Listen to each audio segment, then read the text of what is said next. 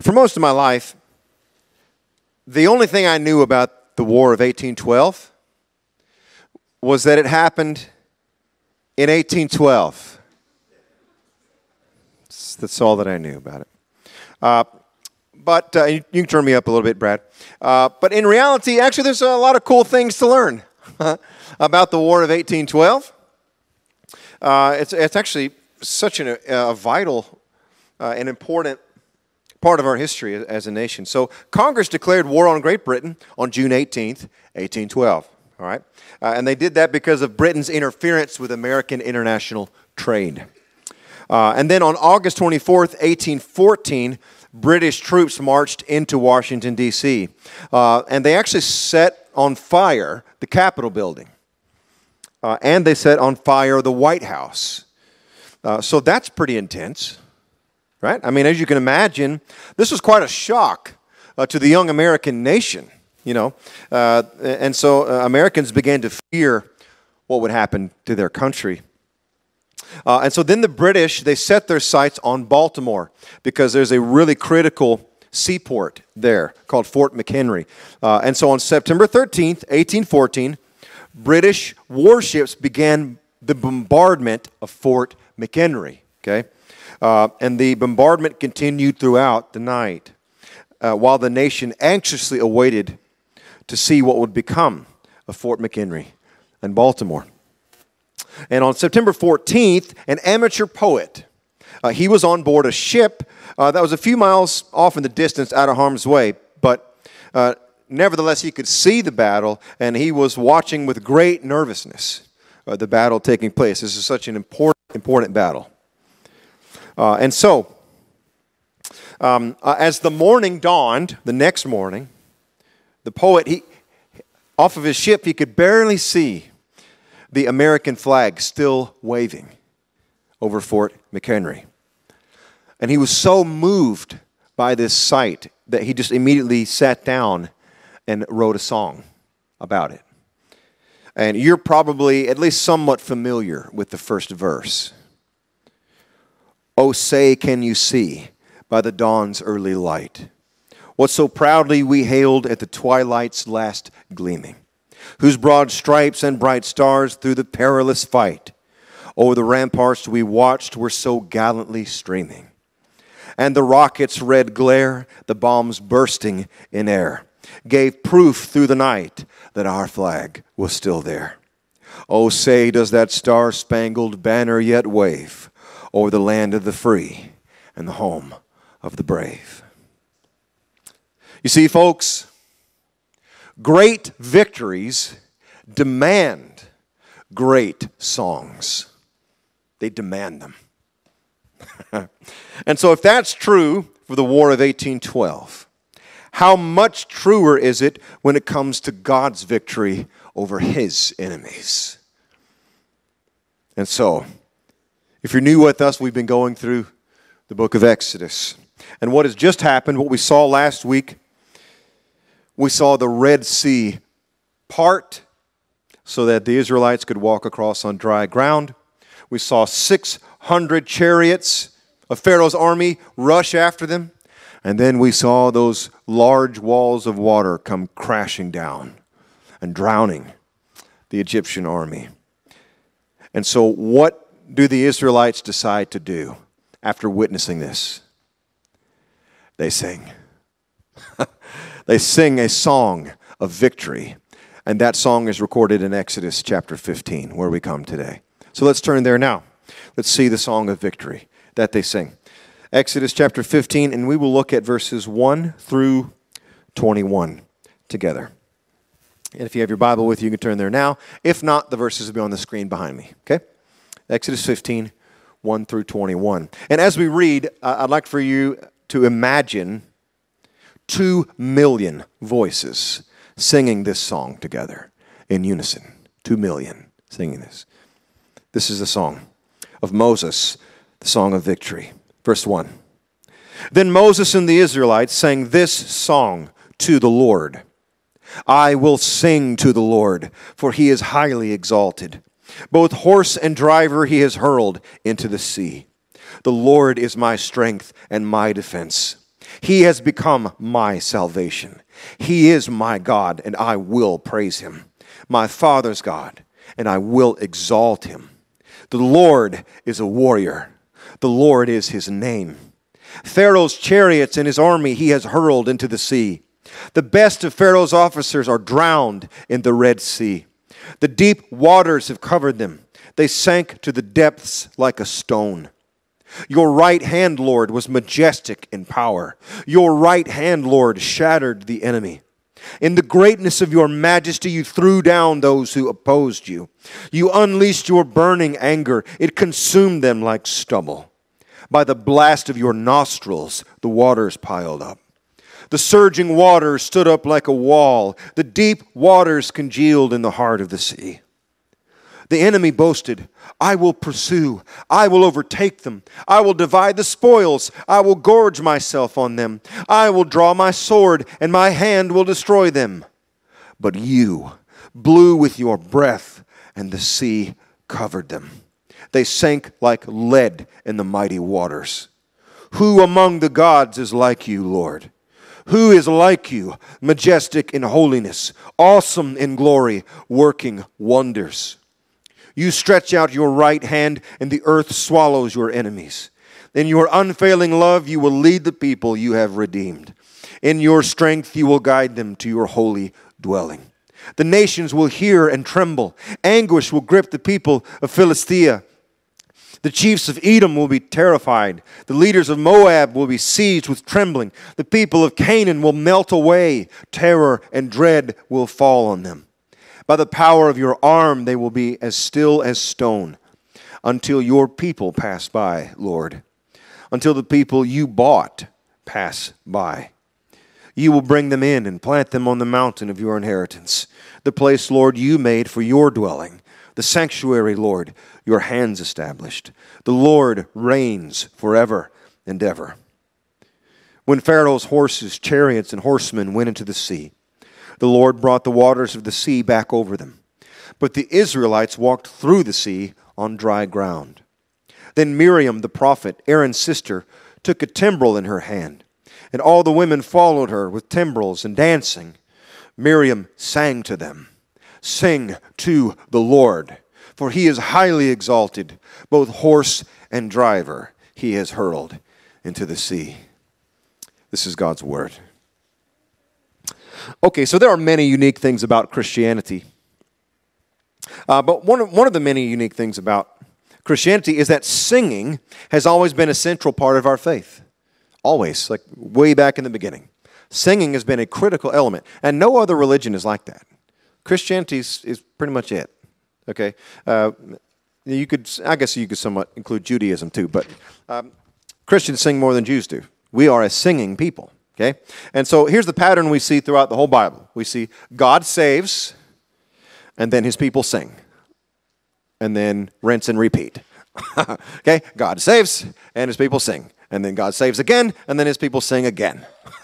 Right? So this is the pattern we see from beginning to end, Genesis and all the way through Revelation. Okay? Now, if you've been in church for a long time, you may no longer realize just how strange it is what we do on Sundays. I mean, isn't it just kind of odd? Like you probably haven't thought too much about it. You know, it is kind of unique that we spend 20 minutes or so here on Sunday mornings just singing. Like, there's really no other context for that in American life, certainly, right? I mean, sure, people will sing along with their car radio, you know, or with their iPhone on a run or something. But there are not many occasions in our world where hundreds of people just gather to sing. And I'm not talking about at a concert, okay? Obviously, you know, we got a concert where we're kind of singing along with the main guy we came to hear, right? But it's very rare that the people are the main voices, right? Like, that's extremely unique. Like, how many guys would just raise your hand and say, yeah, me and the boys this weekend, we're all just going to get together at Earl's house and we're going to sing together. We're just going to sing. Like, that just does, okay, so Cole does in the back, but other than Cole, like, pretty much nobody does that, okay? You don't gather to sing. And so what we do on Sundays is, it's unique. It doesn't really happen anywhere else in our lives. It's just, but this, it is the case with our religion. It's what God's people do. God saves, and His people sing, right? That's just the pattern of our religion. And so here's what we have in the Old Testament. The Old Testament is filled with songs. You may not realize that, but it's filled with songs, okay? So we have songs by Moses, Miriam, Deborah, Barak, David, and Hannah, and that's not to mention the biggest book of the Bible, which is 150 songs in the Psalter, okay? So the Old Testament is filled with songs, but would you like to know? So is the New Testament. It is filled with songs. We find hymns in John, Romans, Philippians, Colossians, 1 Timothy, 2 Timothy, Hebrews, and Revelation. There are a lot more songs in the Bible than you probably realize. There's a bunch of them. Now, why is that? Why is that? Why are there so many songs in the Bible? Why do God's people sing? It's because God is so spectacular. He is so great that mere speech won't cut it. It won't do. No, sir. No, sir. We must let the trumpets blast, the cymbals roar, and the voices sing of the greatness of our God. We must strike up the band for Him. I mean, let's just think together. Let's just think, put on our thinking caps.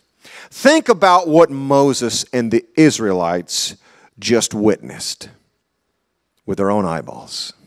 Think about what they just witnessed. We have 600 of the greatest warrior chariots in the world who are hunting them, okay?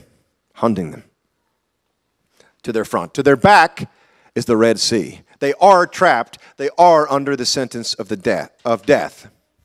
And then, wouldn't you know it, through the mighty hand of their God. As it turns out, it was actually the Egyptians who were under the sentence of death. God rescued His people out from under a sentence of death and brought them out from under Egypt and finally destroyed the threat, drowning the 600 chariots in the sea. They just witnessed this with their eyeballs. They just saw this take place. And so, folks, this ain't something that you just quietly talk about together after you see that, right? I mean, you don't just say, well, hey, that was kind of neat. Wasn't that neat? I thought it was kind of cool when all the chariots drowned and stuff. All the water and stuff. That was cool, wasn't it? That was neat. That's not how you respond to something like that, is it? No. That's not how you respond. You don't talk quietly amongst yourselves. No, you strike up the band when you see that happen. When you see something that extraordinary, when you see a victory that great, it requires a great song. That's what it requires. It requires a great song. And so that's what we do. Our God wins the victory for us, and we sing. That makes rational sense, doesn't it? We strike up the band for Him. Okay, so when God's people sing to Him, what's the content of our songs? Like, you know, what does a song look like? Well, today's passage is awesome, okay? It teaches us three elements that our songs should have, okay? Three elements that every one of our songs should include. And this is what we see in our passage today. So if you got an outline, if you got a bulletin, point number one. God's people sing of who He is. God's people sing of who He is, okay? So when we sing, we're not singing about us. Although if you turn on a modern worship station, you might think differently. I'm really sick and tired of singing about me and my feelings and what I'm going through. I want to sing about God. I want to sing about my Creator. And this is certainly the example of Scripture. The songs in Scripture, the primary subject of the songs is God. Okay? It's not us. And how He makes me feel. No, God is the subject. And specifically His nature and His character. We don't sing about our opinions of who God is. We don't sing about who we hope God is. You know, Jesus is my boyfriend kind of songs. No, in Scripture we sing about the character of God that has been objectively declared through His Word. Okay? We don't guess. We're not inventing the character of God. He's told us his character. He's revealed it to us in his word. And so we look here at his word in chapter 15 of Exodus, and we see Israel says here in chapter 15 the following about God. They say, "The Lord is a warrior. The Lord is my strength and my defense. The Lord is majestic in power. The Lord has unfailing love. The Lord reigns forever and ever." Israel says, "Who among the gods is like you, Lord? Who is like you, majestic in holiness, awesome in glory?" You see, folks, the Bible reveals a supremely great, supremely beautiful, and supremely valuable God on every page. And that is who we're singing to. Not some rinky-dink God of our imagination. Not Jesus is my boyfriend. No, we are singing to the infinitely glorious almighty God of the Bible. That's who we're singing to. And that should be the content of our songs. The almighty God should be the main character of our songs. He should be the subject, and his wondrous, glorious character should be at the center. That's point number one. God's people sing of who he is. Point number two, God's people sing of what he's done. God's people sing of what he's done. So, with this song, Israel essentially retells the story that just happened. You kind of see that? They just kind of retell the Exodus story in pretty cool detail, in vivid detail. They use all kind of cool imagery and stuff. It's pretty neat. So look at how they describe the enemy. Look at verse 9. Verse 9, the enemy boasted, "I will pursue, I will overtake them, I will divide the spoils, I will gorge myself on them, I will draw my sword, and my hand will destroy them." And look how they describe the actions of God in verse 8. Verse 8, "By the blast of your nostrils the waters piled up, the surging waters stood up like a wall, the deep waters congealed in the heart of the sea." That's cool imagery. Right? But don't get lost in the imagery, all right? Because of all the imagery, you might fail to realize that this is actually very careful record keeping.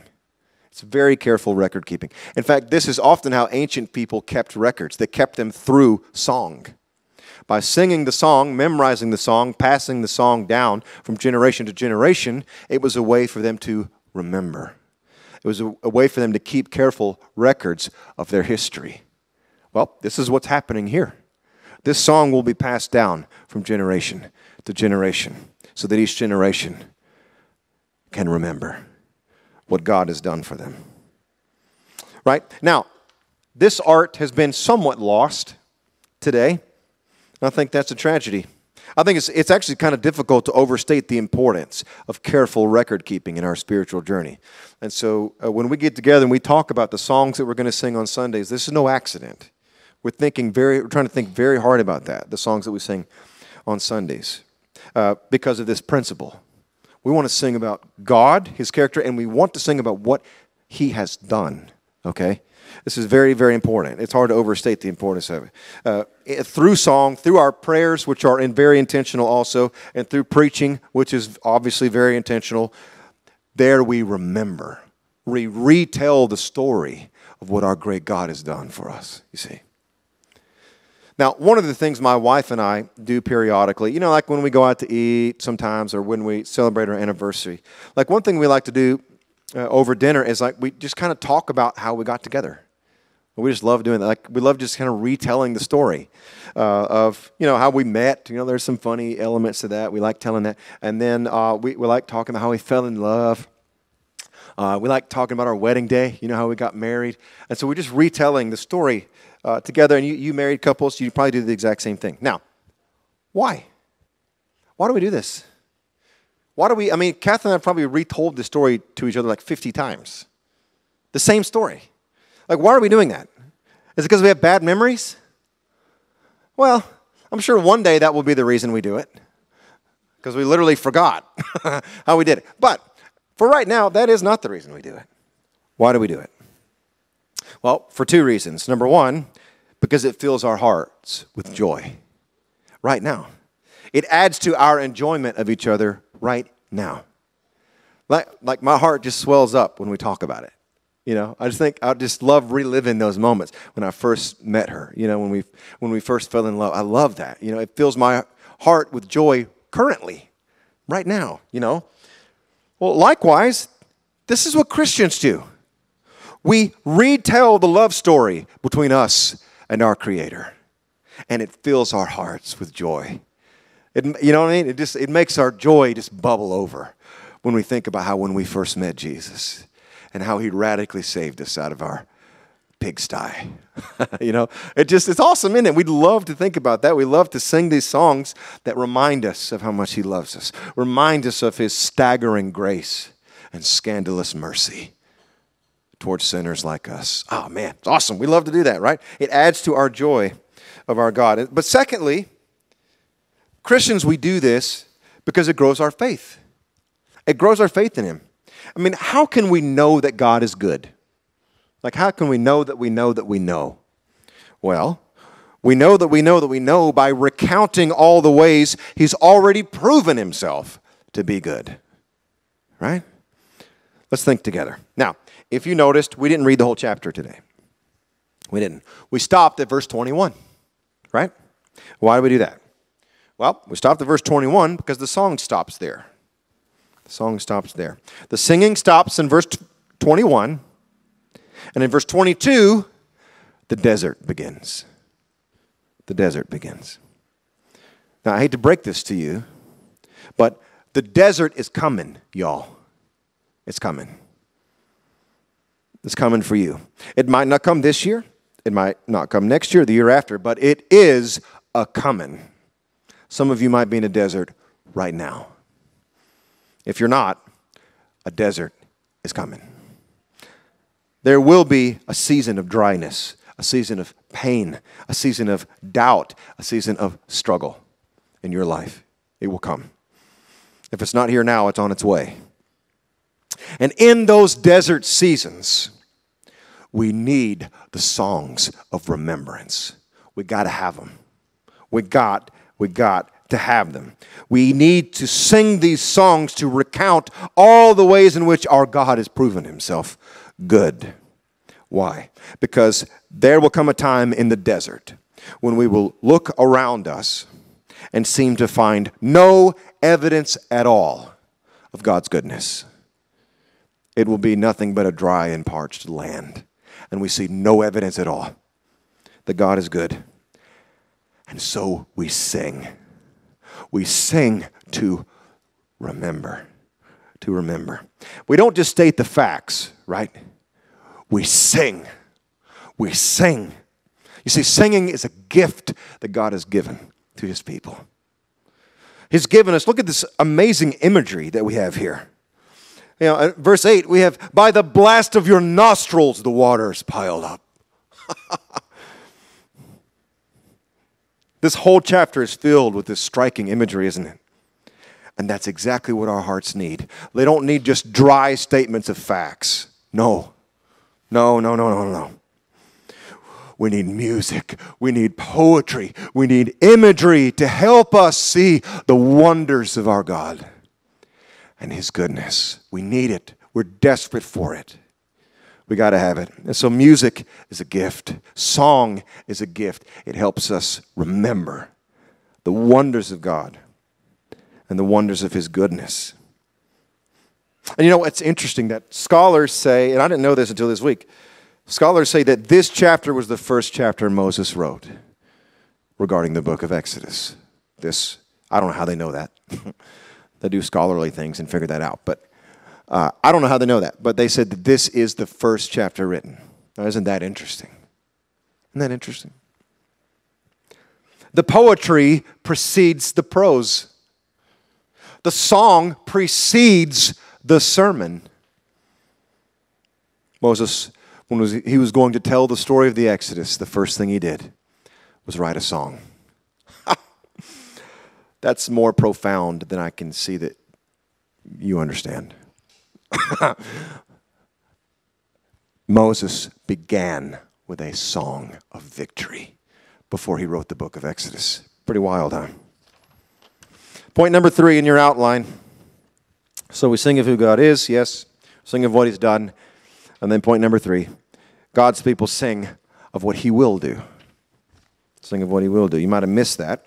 But this song of Israel, if you notice, they're not just singing about who God is. They're not just singing about what God has done. They're also singing about what he will do in the future.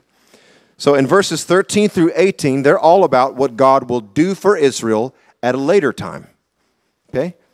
So that's kind of interesting. But what's even more interesting to me is that these future events are actually described in the past tense. Okay, so that's kind of weird. If you look at the language in verses 13 through 18, they're talking about future events as if they're in the past tense. Now, what's going on here? Why is that? Well, actually, God does this a lot in Scripture. God describes future events in the past tense. Why? Well, our God talks about things that will happen as if they've already happened, because that's how certain it is that they are going to happen. They might as well have already happened. They're so sure to come to pass. Such is our God's great power and the power of his promises. If he says it's coming, period. He will give his people a home. He will dwell with them as his people. He will forever reign with and over his people. This will make all the other peoples of the earth tremble. What does that mean for you and me? Well, here's what it means. It means you and me, we can sing of our glorious future with God as if it's already happened. Because that's how sure the promise is. It's as good as done. Right? Scripture says we're already seated with Christ. How can that be? What? What do you mean I'm already seated with Christ? It's because it's so certain that you might as well already be seated on Jesus' throne. It's that certain. Your names are already written there. Your seat next to Jesus is already there, and it's so certain that you will sit in that seat that Jesus talks about it in the past tense. If God tells you it's going to rain, you better grab an umbrella, because you're going to get wet if you don't. It is going to rain. And if God tells you that even your future sins will be forgiven, and that he has prepared a place for you, and that you will live in an eternal dwelling with him, if he tells you that, then you better get your feet to dancing and your voice to singing, because this is good as done. It's as good as done. You could take it to the bank, baby. Okay, so in closing, this is a pretty cool song, but what do we do with it? Like, what do we do with the Song of Moses? This is neat. You know, it's kind of a retelling of the Exodus story, you know, the salvation through the Red Sea and all that. That's neat. But what do we do with it, like, as modern people? Like, wasn't this just a song for the people of Israel? You know, thousands of years ago, wasn't that the context? And it's cool for us to see and say, oh, man, that's kind of neat. You know, is that what it's about? Is it just for Israel thousands of years ago? Actually, no. No, it's not. In fact, you and I will be singing this very song forever. Forever. We'll be gathered just like this with a few more people. And we'll be singing this song forever. You don't believe me. It's okay. I'll prove myself correct. Because in Revelation chapter 15, John the Revelator, here's what he says. Check this out. John says, "And I saw what appeared to be a sea of glass mingled with fire. And also those who had conquered the beast and its image and the number of its name, standing beside the sea of glass with harps of God in their hands. And they sang the song of Moses and the song of the Lamb." They sang the song of Moses and the song of the Lamb. You see, folks, in one sense, Scripture has lots of different people singing lots of different songs. But in another sense, there really is only one song in the Bible. The song of the Lamb. You see, in Revelation, John calls the song of Moses the song of the Lamb. They're one and the same. It's the same. You see, because the real redemption that this song was referring to, that pointed forward to, is the one you and I sing about every single Sunday. We gather on Sundays to sing about the victory of our Lamb, Jesus Christ, who has defeated our enemies on the cross and after 3 days rose from the dead, holding the keys of death and hell in his nail-scarred hands. We gather and we sing the song of the Lamb because our victorious Lamb needs more than a dry statement of the facts. No, he needs a song. He needs a song of victory. And that's exactly what we're going to give him. Not just today, not just on Sundays, but forever. We will all stand beside the sea of glass, and we will sing a song of victory to our Lamb.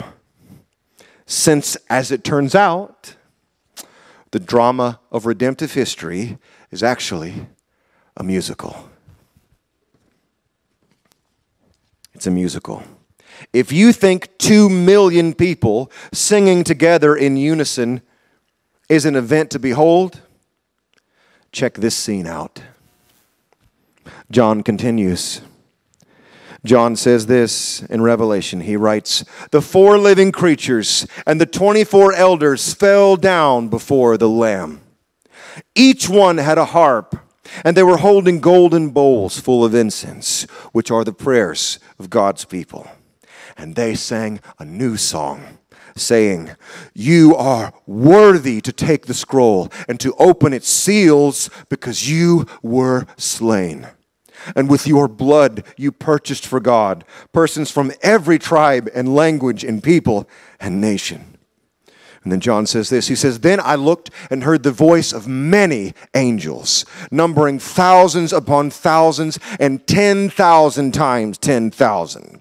They encircled the throne and the living creatures and the elders. In a loud voice they were singing, 'Worthy is the Lamb who was slain to receive power and wealth and wisdom and strength and honor and glory and praise.'" I can't wait to join that chorus, can you? And sing the song of victory with billions and billions of angels and saints. As it turns out, the drama of redemption is a musical.